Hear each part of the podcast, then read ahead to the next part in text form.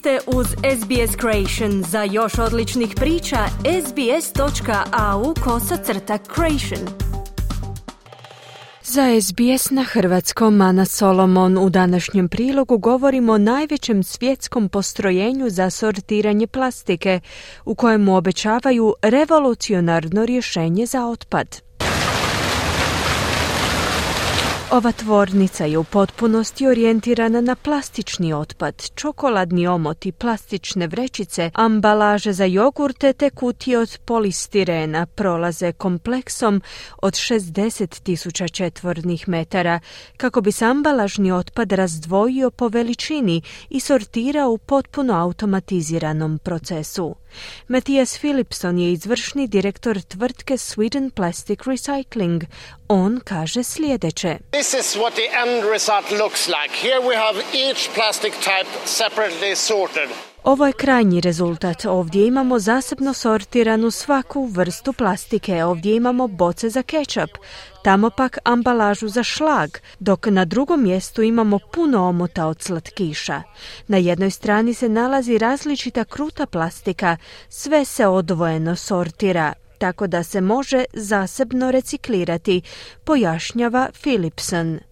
Novo postrojenje, izgrađeno za prihvat dvjesto tisuća tona plastičnog kućnog otpada godišnje, je nazvano Site Zero. Usprkos tome što još uvijek ne postoji tržište za svaku vrstu plastike koju sortiraju, nadolazeće zakonodavstvo Europske unije zahtijeva da nova plastična ambalaža sadrži najmanje trideset pet posto recikliranog materijala. Radi se o zakonodavstvu koje je dijelom nastojanja svijeta da se uhvati u koštac s onim što Robert Blasiak iz Štokholmskog centra za otpornost naziva velikim problemom plastičnog onečišćenja. To date, about eight billion metric tons of plastic have been produced globally. It's basically about one metric ton for every person alive today.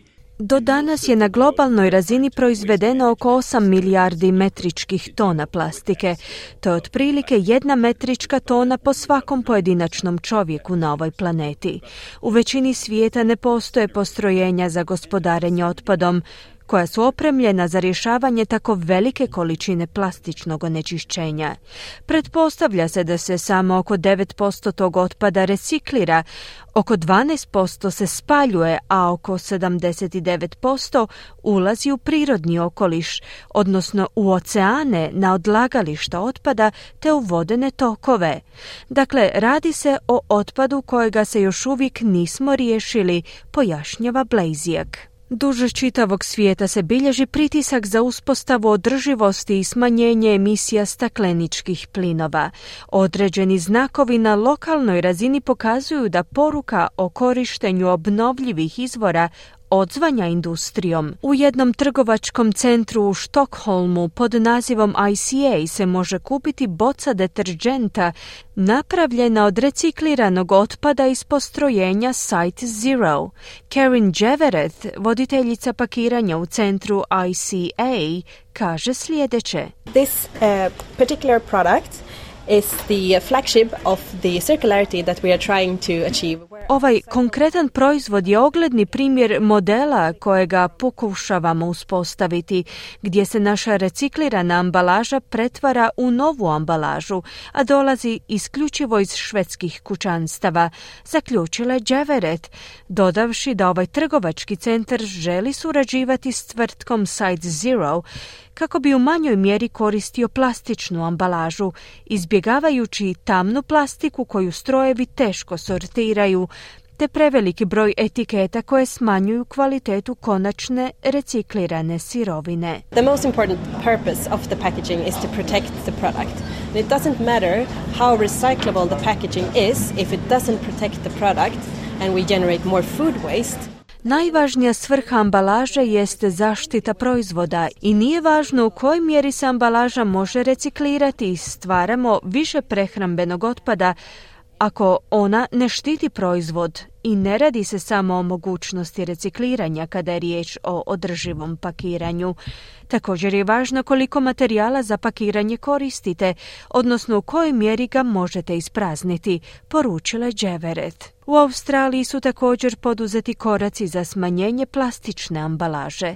Mnoge vlade australskih saveznih država su uvele zakone o zabrani korištenja plastike za jednokratnu upotrebu, poput plastičnih šalica i pribora za jelo, s iznimkom Tasmanije, dok se vlada sjevernog teritorija obvezala na zabranu korištenja plastike za jednokratnu upotrebu do dvije tisuće dvadeset pete. u skladu sa strategijom kružnog gospodarstva na tom teritoriju. Coles, Woolworths i Aldi se nadaju ponovnom pokretanju prikupljanja i recikliranja meke plastike do konca godine.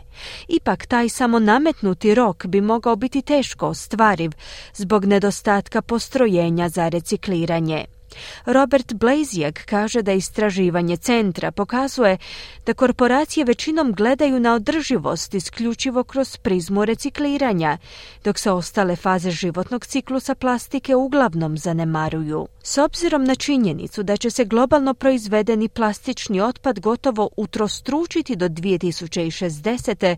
Blasiak kaže da je potrebna promjena percepcije. We need to focus upstream to the earlier stages of the plastics life cycle if we're going to bring the plastics footprint down. Ako želimo smanjiti njezin utjecaj na okoliš, moramo se usredotočiti na ranije faze životnog ciklusa plastike. To znači razmatranje dizajna proizvoda, traženje alternativnih rješenja plastičnoj ambalaži, te smanjenje ukupne količine plastike koja se koristi u različitim fazama proizvodnog ciklusa koje prethode recikliranju, spaljivanju ili odlaganju plastičnog otpada, naposljetku je kazao Blasiak. Kliknite like, podijelite, pratite S B S Creation na Facebooku.